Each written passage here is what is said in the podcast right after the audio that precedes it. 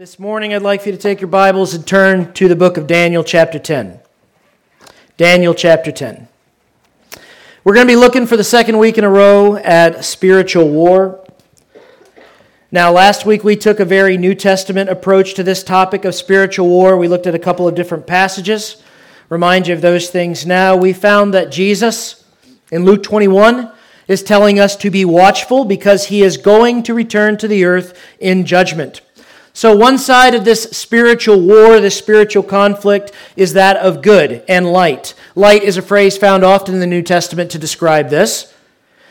And on that side of the conflict, we acknowledge that there is, in fact, a righteous judge who has created this world and who will return to judge the sin of his creation. Also, last week we looked at Peter's words.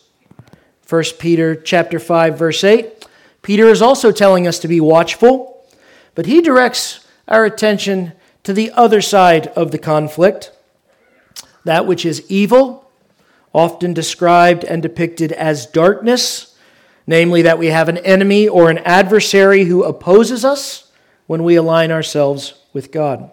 So, be watchful because Jesus is the righteous judge who is going to return Many will be caught off guard by that. That's the warning from Luke 21.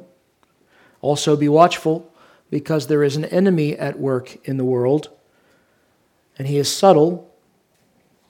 And there are many who do not take him very seriously, so Peter says that we should be sober or serious and vigilant as we consider this. Then we finished last week with a very familiar passage, the armor of God, in Ephesians chapter 6. And it makes sense if we're going to be involved in some sort of spiritual conflict, some sort of war, that uh, we should prepare ourselves by equipping the necessary instruments of war. We're reminded of those in Ephesians chapter 6. And then there's these verses at the end in verse 17. Take the helmet of salvation, the sword of the Spirit, which is the word of God, praying always with all prayer and supplication in the Spirit, being watchful to this end with all perseverance and supplication for the saints. And in these closing verses, we find what we found elsewhere in the New Testament. It's a, a, repeated theme that we should be watchful, that we should be praying. You remember Peter phrased that, that we should cast all of our cares upon God, for he cares for us. Jesus telling us not to be concerned with the cares of this world, and here we're to be presenting our supplications, which involve the things that we need and that we request to God, and being watchful. We need these reminders. We need them. It is not coincidence that we find so many of them in the New Testament. Remember, be mindful, be watchful. There is a spiritual war around us.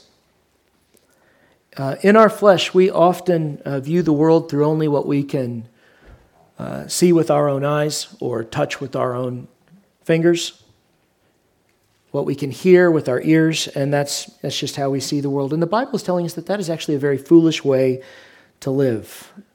It makes one vulnerable to destruction. God is repeatedly telling us not to be so foolish as to imagine that the only competing interests in the world are human interests. It's kind of eerie when you think about it like that. There is, in fact, something beyond mere human interest at work. There is a conflict that we don't see. It involves deception and manipulation, and there are great casualties of this war. And we might experience these casualties in our lives, and unfortunately, they come with eternal significance. Now, that was from last week, and it was meant to set the stage for what we find now in Daniel chapter 10. Let's just read the first three verses now. It says, In the third year of Cyrus, king of Persia, a message was revealed to Daniel, whose name was called Belteshazzar. You remember that's the Babylonian name that Daniel was given. The message was true, but the appointed time was long. And he understood the message and had understanding of the vision. In those days, I, Daniel, was mourning three full weeks. I ate no food no meat or wine came into my mouth, nor did I anoint myself at all till three whole weeks were fulfilled. A few things to note here right away. Daniel is now very old in this, this book, uh, and uh, this final vision that we're getting will encompass all of chapters 10 and 11 and 12. This is, so this is the beginning of, of the end, so to speak. If you just can't wait to be done with Daniel, you are, you are at the conclusion. But he's 90, if not older, at this point in time. So he's frail. He's a human being. He's old. The Babylonian Empire is a thing of the past.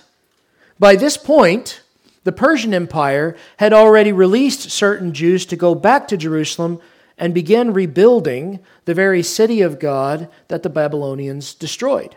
And Daniel presumably is too old for that kind of endeavor, so he's serving out the rest of his life in Persia. And there's a message revealed to him that's also called a vision here. Now, unlike the other visions or messages that appear in the book of Daniel, we don't get a great detailed description of what he saw. Maybe he just heard the words as they are depicted to us in chapters 11 and 12. But whatever he sees, it's obvious here in these opening verses, it greatly troubles him. Let's take a particular look at this phrase here. It says, The message was true, but the appointed time was long. Now, that's the New King James translation of the verse. I preach from the New King James. I think it's a very faithful English translation of the Bible. But I don't think it does the best with this particular phrase. When you look at the actual Hebrew words, the one is sabah. It's the word translated in the New King James for time. You see in the phrase the appointed time. That's the Hebrew word sabah. It's actually a very common word in the Old Testament. It appears 485 times, overwhelmingly meaning war or battle or host of war or armies. Only three times, including this one, does the New King James translate it as time. The other word is gadol, which means great. So if sabah means time, then gadol would mean a great time or a long time. And that's what we see in the translation.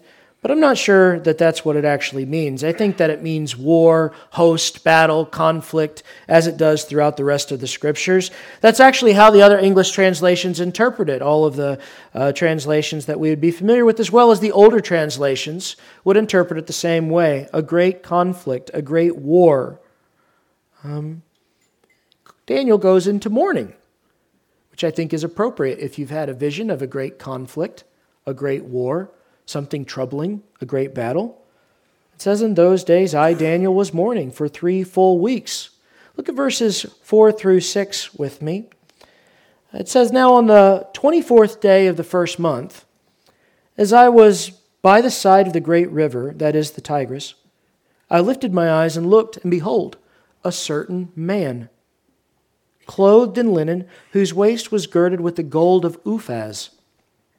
His body was like beryl his face like the appearance of lightning, his eyes like torches of fire, his arms and feet like burnished bronze in color, and the sound of his words like the voice of a multitude. Now, what stands out to us here is the timing, first of all, the 24th day of the first month. I don't expect you to be an expert on the Hebrew calendar, the Jewish calendar. I'm not an expert on the Jewish calendar, but it might be of significance to recognize that this is the time of the Passover. This 24th day of that month is shortly after the Passover. But you remember that Daniel has been mourning for three full weeks, which means what began to trouble him originally happened shortly before the Passover. He has spent the Passover considering this. That's what I take away from the text.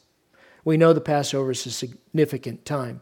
It's the time when God establishes Israel as his people, where he sends an angel of death, an angel of destruction, to visit the households in Egypt. And he passes over judgment on those who by faith post the, the blood of a lamb on the lintel and the post of their doorframe. And in this whole big spiel, God explains that he's actually executing judgment over the gods of Egypt. So there's a spiritual element to what God is doing. And of course, the New Testament, the Passover is when God makes his one great sacrifice to pass over all of our sin in Jesus Christ. It's at the Passover that Jesus is crucified, and God's perfect Lamb achieves for us victory over sin and death. So Daniel's vision here, that is so alarming, happens at this time. And it says he's mourning over this vision, and what does he see but a certain man? A certain man. Now, here's a summary of what we see described in these verses. It says a man, a male, a human uh, kind of form and appearance, clothed in linen, okay, girded with gold, a body like beryl. Now, beryl is a disputed word among commentators, but it's, it's agreed upon that the idea here is of a crystalline kind of form, which I don't think means his body was made of crystals, but it had the effect of magnifying or radiating light. Um, he has a face of lightning, eyes like torches, arms and feet like burnished bronze, voice like a multitude. Now, you can read a description like that and see obviously this is no mere man that Daniel encounters here. It is like a man and yet not merely a man. And it is actually very similar to the description that we have of Jesus in Revelation 1.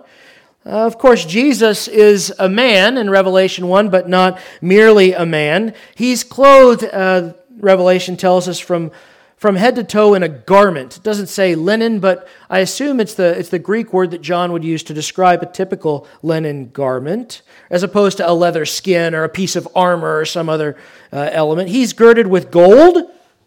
In Revelation, it describes the gold as just below the chest, which is about right with what Daniel sees. And Daniel, the body is described as this kind of crystal, gem like quality. In Revelation, the whole image is shining and radiating which I think is what Daniel was seeing. I think that's what he's trying to describe if there's this crystalline body and a face and a radiance like lightning. In Revelation, John uses wool or snow to describe his face and his hair.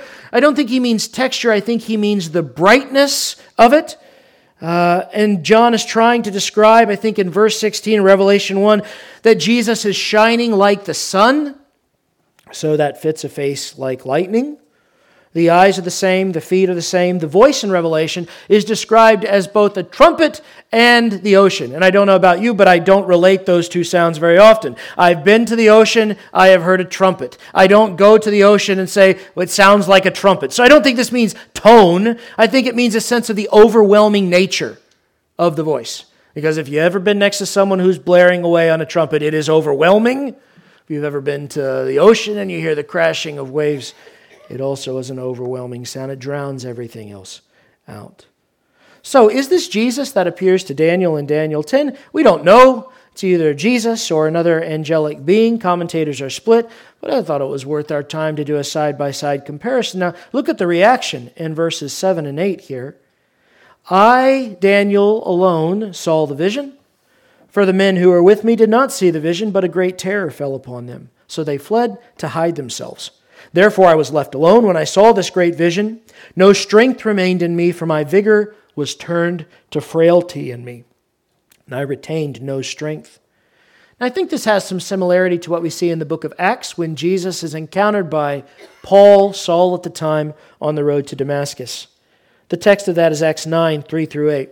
And it says that as, as Saul is coming near to Damascus, there's a light that shines around him. He falls to the ground he hears a voice speaking to him, Saul, Saul, why are you persecuting me? And he said, Who are you, Lord? And the, the Lord said, I am Jesus, whom you are persecuting.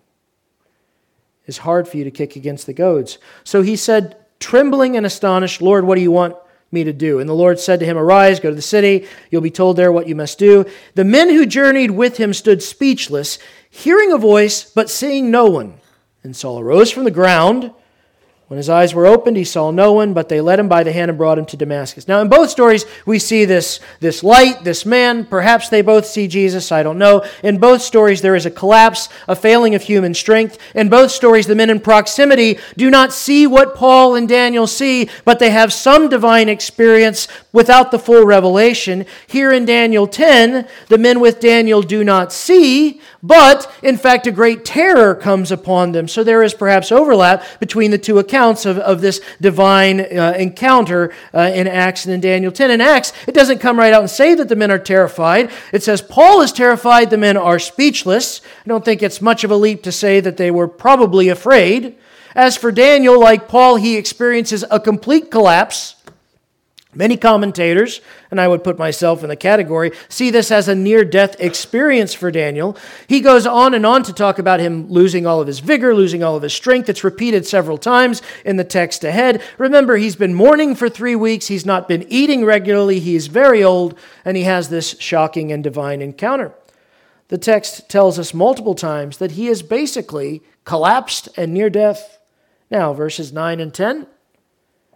Yet I heard the sound of his words, And while I heard the sound of his words, I was in a deep sleep on my face, with my face to the ground. Suddenly a hand touched me, which made me tremble on my knees and on the palms of my hands. So we don't know what the man said who Daniel saw. We don't know what he was saying. It says he was speaking. He is speaking. We don't have what he is speaking. But as Daniel is collapsed, he hears the man speaking, but he is on the ground. His face is in the dirt. He is without strength to stand. He can't even look up.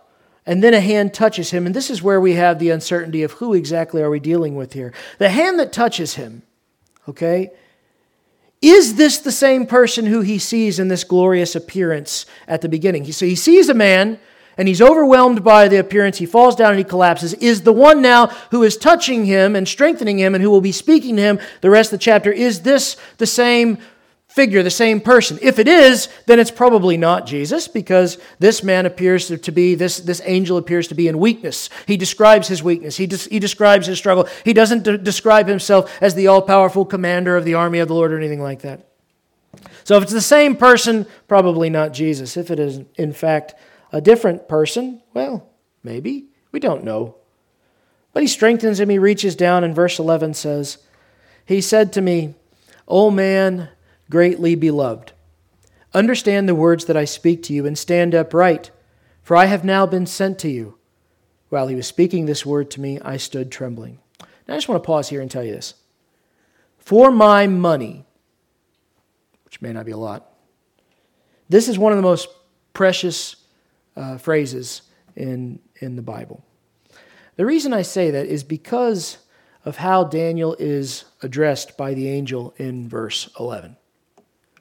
Uh, now you've really got you got to think about this for a second. Old Daniel, man greatly beloved. You got to think about what Daniel's life has been like. It's, it's not been like our lives. You may have had a difficult life, probably not holding a candle here to Daniel. I mean, this is a guy who is captured by an invading force from his home when he's a teenager, you know, and he's, he's taken to a place that is foreign to him. He's trained with eunuchs, whether he was physically mutilated himself or not, it's unclear, but he never has a wife, children, heir, anything like that. He's uh, constantly in danger in this new place, and, and from afar, from hundreds of miles away, he hears of the news that the place where he'd been captured from has now been completely destroyed and razed to the ground. There is no king in Israel anymore. There is no temple in Israel anymore. The God of Israel is not being worshiped by any people anymore. There are no more sacrifices. And he hasn't just lived like this for a while. This is the existence from a teenager to 90 years old constantly under threat of political enemies who don't like it that this Jew has risen to some place of prominence in the Babylonian Empire. Afflicted, challenged, and yet Daniel remains faithful through all of this. And now he is old and feeble and near death. And the aging process humbles a person. And it makes you think about your life. And then it makes you think about what you've done and where you are and what's ahead. And he is frail. And he gets this angel who appears to him and who tells him, You are greatly loved in heaven. Most of us have to wait until we die to know exactly what heaven thinks about us. If heaven thinks about us at all. If we offer anything to God worthy of celebration or praise. But for Daniel, he gets a glimpse into this future for himself. The kingdom that he is going to, the kingdom of God, is very pleased with him. They love him there very much. Babylon might not have cared very much for Daniel. Persia might not recognize much of his Babylonian distinguished career, but the kingdom that he's going to, they know Daniel and they, they love him there. For many of us, we have that backwards, don't we? I think that we do. We would like for the kingdom of New Paris or the kingdom of Richmond or Eaton or Lewisburg, wherever, far and wide. But we would like for our little kingdoms to appreciate us and to respect us, to recognize what we've done, who we are. And we give precious little thought sometimes to the kingdom that we are going to. And it's backwards, isn't it? I mean, it's not logical. It's not logical to be mostly concerned with the kingdom in which we'll spend a fraction of our eternal existence as opposed to a kingdom in which we will dwell forever. There's nothing logical about that. That's not intuitive, but it's so difficult for us. We're concerned so much with how we will be perceived in the handful of years we spend in the domains of this earth. And, and I don't think that that's right. And I think that's worth a pause and a, a consideration for you this morning. Let's just read now, beginning in verse 12 to the end of the chapter, and maybe we'll get a deeper glimpse of the kingdoms of this world here. It says, Then he said to me, Do not fear, Daniel, for from the first day that you set your heart to understand, to humble yourself before your God, your words were heard, and I have come because of your words. But the prince of the kingdom of Persia withstood me 21 days. Behold, Michael, one of the chief princes, came to help me for I had been left alone there with the kings of Persia. Now I have come to make you understand what will happen to your people in the latter days, for the vision refers to many days yet to come. And when he had spoken such words to me, I turned my face toward the ground and became speechless. And suddenly one having the likeness of the sons of men touched my lips. Then I opened my mouth and spoke, saying to him who stood before me, My Lord, because of the vision, my sorrows have overwhelmed me, and I have retained no strength. For how can this servant of my Lord talk with you, my Lord? As for me, no strength remains in me now, nor is any breath left in me. Then again, the one having the likeness of a man touched me and strengthened me. And he said, O man greatly beloved, fear not. Peace be to you. Be strong, yes, be strong. So when he spoke to me, I was strengthened and said, Let my Lord speak, for you have strengthened me. Then he said, Do you know why I have come to you? And now I must return to fight with the prince of Persia. And when I've gone forth, indeed the prince of Greece will come. But I will tell you what is noted in the scripture of truth. No one upholds me against these except Michael, your prince. Also, in the first year of Darius the Mede, I, even I, stood up to confirm and strengthen him. Now, that's as far as we'll go this morning. You see, it bleeds into chapter 11. It's a poor chapter division there. It's the same thought that's being finished in verse 1. Now, there are some really important things, I think, to pay attention as you read this text. I'm going to highlight a few of them here. We're going to cross reference these things, kind of jump around the Bible a little bit to give you a sense of what's going on here. So, if you pay attention for the rest of the today, you'll get kind of a thorough picture I think, of what's happening here. If you don't pay attention, then there's not really much I can do about that, is there? I guess I could be better at this, but eh, it is what it is. But if you don't pay attention, I think you're going to leave fairly unconcerned with this spiritual conflict, probably disinterested, probably brought that disinterest with you, suffer the consequences then of that along the way. So I would implore you now to pay attention as we move around kind of quickly here this morning. Now, First, in verse 13 and verse 20, you see these multiple references to princes and kings of various places. The prince of the kingdoms of Persia, the kings of Persia, the prince of Persia, the prince of Greece. And these are spooky because this is an angel speaking. And he is clearly a supernatural being himself. And he's clearly talking about other supernatural beings, but he's talking so casually about them, as if they were human rulers in human places. And of course, all of these places, Persia, Greece, etc., they have human princes and kings, but the angel speaking to Daniel is clearly saying that behind these human beings in places of leadership, there are spiritual beings with dominion and power in these kingdoms too. And the angel speaking to Daniel has been in conflict.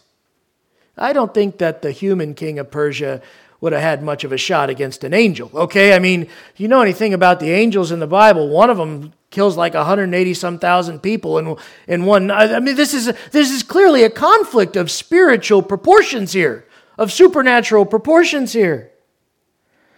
And it says, in fact, that this angelic messenger had been held up for 21 days after he was sent to Daniel, and that Michael, who we know to be an archangel from other texts throughout the Bible, actually came to help him because he had been detained or left alone with spiritual beings called here the kings of Persia. Part of what makes this so unsettling is the matter of fact way that it's described. I mean, I could see you just kind of plowing along in some daily Bible reading effort and just just reading the whole Daniel chapter 10 and be like, "Well, that was interesting," and turning the page. I mean, it just it there's no there's no great exposition on all of this here. It's just an angel talking about angel things. Well, I'm not an angel. This stuff is unsettling. Well, the Bible tells us that there are angels whom God originally created in heaven who have fallen from the position that God created them to inhabit. They're described as being in rebellion against God. I'm going to give you a few passages here. You can look at them, jot them down, or just, just listen. Hopefully, one of those three as opposed to not listening. But Genesis 6, these angels are called the sons of God, which in the Old Testament is a phrase always used to talk about angels. In the New Testament, sons of God, we become children of God in the New Testament, but not so in the Old Testament. The Hebrew, this is a phrase, it's always talking about angels, and it talks about these angelic beings leaving heaven, the abode that they're in. Jude references this, by the way, in the book of Jude in the New Testament, and coming down to the earth and actually procreating on the earth. It's very creepy, eerie stuff. And Second Corinthians describes their leader, Satan, who prefers to, to represent himself as an angel of light. Jesus testifies that he saw Satan fall like lightning from heaven to the earth. John receives a heavenly description of this rebellion in the text that I read from Revelation 12 at the beginning of our worship service. It talks about a dragon who later in that same chapter is described as the one who is called the devil. Okay? His name is not devil. We'll get into that in a minute, but he's this dragon and he sweeps a third of the host of heaven with him in this rebellion, and then war breaks out in heaven. I mean, the Bible is pretty, pretty, you know, well read. Uh, if you read the Bible, you'll be pretty well read on these topics. And then in Job chapter 1, this is, there's this odd and strange spiritual thing where it talks about all the angelic created beings of God gather in heaven, and even Satan comes among them, and God asks Satan, From where do you come? And Satan answers, From going to and fro on the earth and walking back and forth on it. Satan does not come from hell. Okay? He doesn't live in hell. Hell is not his home. He's not trying to get you to, to, to come hang out with him in hell. You hear people talk about hell so casually sometimes. I'm just going to go go to hell and be with the devil and blah, blah, blah. And it's like, are you kidding? You have no idea what you're talking about. Satan, Satan doesn't want to go to hell any more than you do. This is not his home. He's not there right now. We have no reason to think he's ever been there. Hell is a place of separation from God and eternal judgment. That's not where Satan is. It's not where the Bible says that he is. It's just a caricature. Satan. No, Satan is on the earth. This is where he has chosen to be because on the earth he might have dominion. He can't have that dominion in heaven, but on the earth he might have dominion, power, rule, and worship. This is his place by choice as much as by consequence. In the Old Testament, the prophet Ezekiel is writing to the king of Tyre. Now, the king of Tyre, a real human being, you know? I don't know, you know how big he was or what color his skin was, but it's a real guy, and you can get that sense as you're reading through Ezekiel 28. And yet, in the middle of the prophecy, it's clear that God begins speaking through the prophet Ezekiel to a spiritual entity behind the king of Tyre, who's also called the king of Tyre. Similar to how here we have a real king of Persia and real kings of Greece. They're real human beings. But in Daniel 10, it's speaking to something supernatural, something demonic, something angelic behind the actual human king. And this is what we read, and it's very, I mean, it's, it's, off, it's offsetting. But it says in verse 13 of Ezekiel 28, You were in Eden, the garden of God. So I don't think he's talking about the human king of Tyre. I don't think he was there, okay? You were in Eden, the garden of God. Every precious stone was your covering the sardius, topaz, and diamond, beryl, onyx, and jasper, sapphire, turquoise, and emerald with gold. The workmanship of your timbrels and pipes was prepared for you on the day you were created. You were the anointed cherub who covers, an angel. I established you. You were on the holy mountain of God. You walked back and forth in the midst of the fiery stones. Do you know how to imagine that in your mind? Can you put some sort of mental picture to that? I cannot. I don't know what that looks like. I mean, I'm sure whatever is conjured up in my mind is from some movie or thing, or oh, some painting. I mean, it's, I don't know how to picture that. But Satan was in heaven with God on the mountain of God, where God is worshiped, where God is proclaimed as king by angelic beings, and he walked on the mountain of God amidst the fiery stones. Now, compare that to what Job says about where Satan is now, where he walks on the earth to and fro, on the ground, on the dirt. It's quite the demotion. It's actually very sad to think about. And there is a mournful tone to what God is saying in Ezekiel 28. Look at how you have fallen. Look at what you have made of yourself. Look at what your sin and corruption has brought to you. It says, You were perfect in your ways from the day you were created till iniquity was found in you. By the abundance of your trading, you became filled with violence and you sinned. Therefore, I cast you as something profane out of the mountain of God. I destroyed you, O covering cherub, from the midst of the firing sto- fiery stones. Very similar passage in Isaiah 14. Isaiah 14, verses 12 through 15, it's written to the king of Babylon. The majority of the chapter applies to a human king of Babylon. And then right in the middle, God pivots and speaks through the prophet Isaiah to the spiritual force behind the king of Babylon.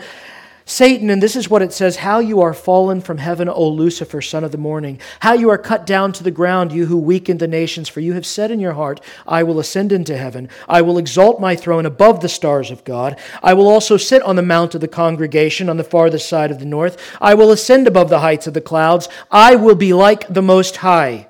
Yet you shall be brought down to Sheol, to the lowest depths of the pit. Now, the name Lucifer is used only here in all the Bible, and many people then take it to mean this was Satan's original name. We call him Satan, we call him devil. Uh, Satan and devil have meanings. They're not a name, they're more of a title or a description of a being here. But Lucifer, was it his name? I don't know. It's the Hebrew word Halil, it's used only here in all of the Old Testament. It means light bearer. It comes from the word, the verb which means to shine. Satan was beautiful. He was, he was marvelous. I think it's actually not very accurate to think of, of Satan. It's not very compelling to think of him as this some horned, deformed entity of maliciousness and darkness, some ugly, impish creature. That's, that's no description we see from the Word of God. He was marvelous. He is marvelous. And he is fully corrupted, irredeemably so. Satan means slanderer I'm sorry, Satan means enemy, devil means slanderer. These are titles of who he is. He is an adversary, he is an enemy, he is a slanderer, he speaks lies. His character is on display in Genesis 3. He tells the woman, you remember what he tells her? You won't surely die. What is he saying? God is lying to you. God's word is not trustworthy. You won't die. God has said that if you You'll die if you disobey his command. That's not true.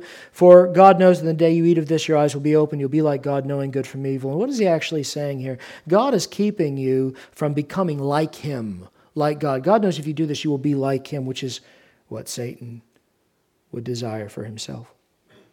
God is not good. He's a liar. He's a tyrant. He would keep you from fulfilling your potential. Is this not the same spiritual lie that's perpetuated in the world today about God? Is this not the same message? If God is good, why is there so much suffering? Why doesn't He do this and why doesn't He do that? God is not good. Well, God is not trustworthy. All those commands and those instructions, those archaic rules and ideas, they're all outdated. This is not a trustworthy thing. You believe in God, this is where your faith is. This is not reliable. What kind of a fool does this? Lies, slanders, demonic delusion. Here is Paul describing the same thing in Ephesians 2. Ephesians 2. Um, and you he made alive who were dead in trespasses and sins, in which you once walked according to the course of this world. Now, listen to what he says here. According to the prince of the power of the air. There's Ephesians 2. You see that title? You followed the course of this world according to the prince of the power of the air, the spirit who now works in the sons of disobedience. It's actually a very scary thing to think about that the course of this world is manipulated by angelic beings who are in rebellion against God, who seek to administrate influence and power in places of human influence and power, like kingships and kingdoms, in order to manipulate the course of the world and the people who live in this world. Working in kingdoms, working through art, working through culture, working through entertainment, working through economy, working through information. In such a skillful way that Jesus calls Satan the ruler of this world many times. If the world trends towards evil and corruption and degradation and moral failure, it's not coincidence. It is by design. It's instigated by an unseen evil. And people unwittingly follow like lemmings on a path to an unknown destination, which the Bible tells us is eternal hell. Now, this is why Jesus came into the world. He steps into the world as a light in the midst of darkness. He came to break the power of evil by making peace with God accessible to us through the cross, creatures of sin. Jesus has come to break the power of Satan, and Satan understood this much. He even tries to lure Jesus to worship him and to join a rebellion against God the Father. This is the third temptation of Christ. Remember, he offers Jesus all the kingdoms of the world in their glory if Jesus will bow down and worship him. It's an incredible thing to commit to parting with. This is Satan, a false God, a self proclaimed God, and the world is his sanctuary, and he would gladly part with it in order to secure the worship of Jesus, whose sanctuary is heaven. Jesus in perfection sees it for what it is. He's not moved by it. He speaks the word of God, which is truth. He speaks it unequivocally and without hesitation. Go away. Get away from me. For God has said, You shall worship the Lord your God, him only shall you serve. And with that rejection, the die is cast against Satan. His time on the earth is terminal, it will not last. The King of Kings has come to redeem creation from the prince of the power of the air. He will not be corrupted by this world as other men are. Now, here's our last passage, last thing to consider for today. And believe me, I showed these slides to Allison yesterday, and there were way more of them, and there were way more passages. And then I clocked it in at about an hour and a half, and I said, as patient as these people are on Sunday mornings, the most faithful of them are going to be upset if I go for an hour and a half. So this is, this is the last one here, but this is the scriptures are rich I mean, we could go and, and, and cross reference all of what it says about Michael the archangel. We could delve into the idea that there is a scripture of truth that's alluded to at the end of Daniel 10 that is apparently a predetermined decree of what will happen by God that this angel is revealing to Daniel. I mean, there's so much that can be mined here. But it's probably enough if we don't miss the glory of what Jesus has done for us. I think I can have peace about the sermon if we settle here. Jesus, on his way to the cross in John 12, says this Now is the judgment of this world. Now the ruler of this world will be cast out. And I, if I am lifted up from the earth, will draw all peoples to myself. Now is the judgment. I mean, think about that. Satan was not cast into a lake of fire for all eternity in John 12. It didn't happen. It hasn't happened yet. That's still in the works. John 12 is 2,000 years ago. But Jesus is going to the cross, and he knew that the cross was the victory that would overthrow the dominion of Satan forever. Now, perhaps we should say the resurrection was the victory, but the cross was the sacrifice required to secure it. You know, I don't know if you if you watch sports, maybe not. I don't, I don't know, but if you if you watch a game on TV, you know when is the victory actually secure? Well, so there's a buzzer, there's a horn, there's a clock that goes to zero, there's there's a, a point cap that's reached, whatever. I mean, this, we know this is where it ends, right? But if you've watched it, you realize, you know, there was this point in whatever I was watching, and this is where it was actually won. This is when it was actually lost. This is when it was actually secured. You know, it became official here. Well, look, Jesus has not returned to this earth. We're not all across the planet bending the knee to the King of Kings and the Lord of Lords. Satan is still roaming free here. But this, the cross, is the pivotal moment when it's all finished. It's all done right here. And Jesus knew that. And so he says here, now, now is the judgment of this world. Now, the ruler of this world will be cast out. Why? Because now, if I go to the cross, I will draw all of his people to myself. I will rip out from this fortress of sin that Satan governs over in the world. I will rip out from underneath him the very worshippers that he desires. I'll rip them out and I will bring them to myself and I will reconcile them to God.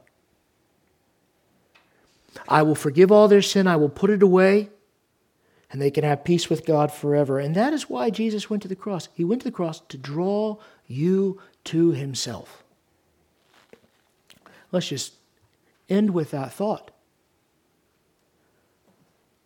To draw you to himself, the Lord of glory became man and suffered a torturous death after living a righteous life.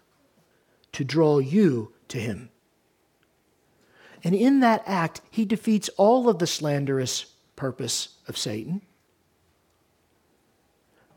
People would have you believe that here is a tyrannical God who would, who would rule your life with an iron fist and who is not just and who would hold you back from pleasure and enjoying all that there is. And if you follow this God and if you abide by these instructions and if you commit your life to serving Him, there will be suffering and there will be difficulty. But when we look at the cross, what do we see? We see a God who loves. We see a God who saves. We see a God who pays what we cannot. We see redemption. We see forgiveness. We see an ultimate sacrifice. And it's the undoing of every slanderous thing that anyone could say about God. What about suffering? Do you not see Jesus suffering? Do you not see what God does in suffering? What about the goodness of God? Well, look at the evil inflicted upon Jesus. Can you not see the goodness of God in the forgiveness of our sins and the redemption of us forever? In that moment, when Jesus commits himself to love that fully and that completely, God shows a true and divine character that the lies of Satan cannot touch. And that's why you and I sit here this morning, because we see in God something compelling.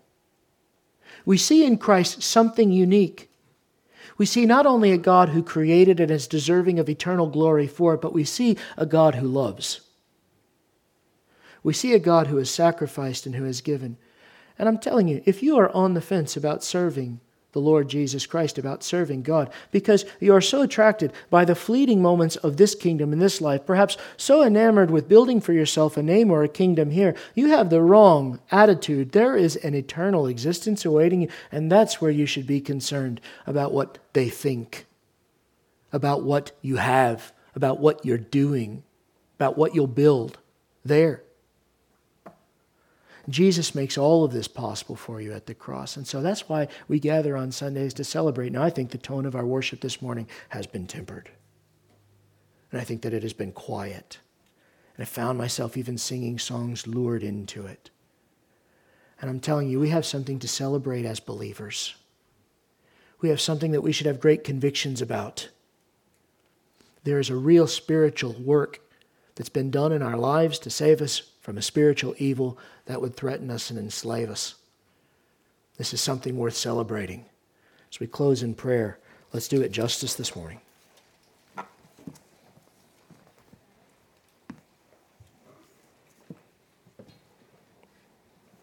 Father, you are a great God and worthy of our praise. You're worthy of our devotion. You have given us so much and promised us even more for the future. You have promised that we are loved in heaven. You have promised your presence in our lives. And by the work of your Son, you fulfill these promises. By the blessing of your Holy Spirit, you dwell with us. You are the healer of our hearts. You do dwell with us.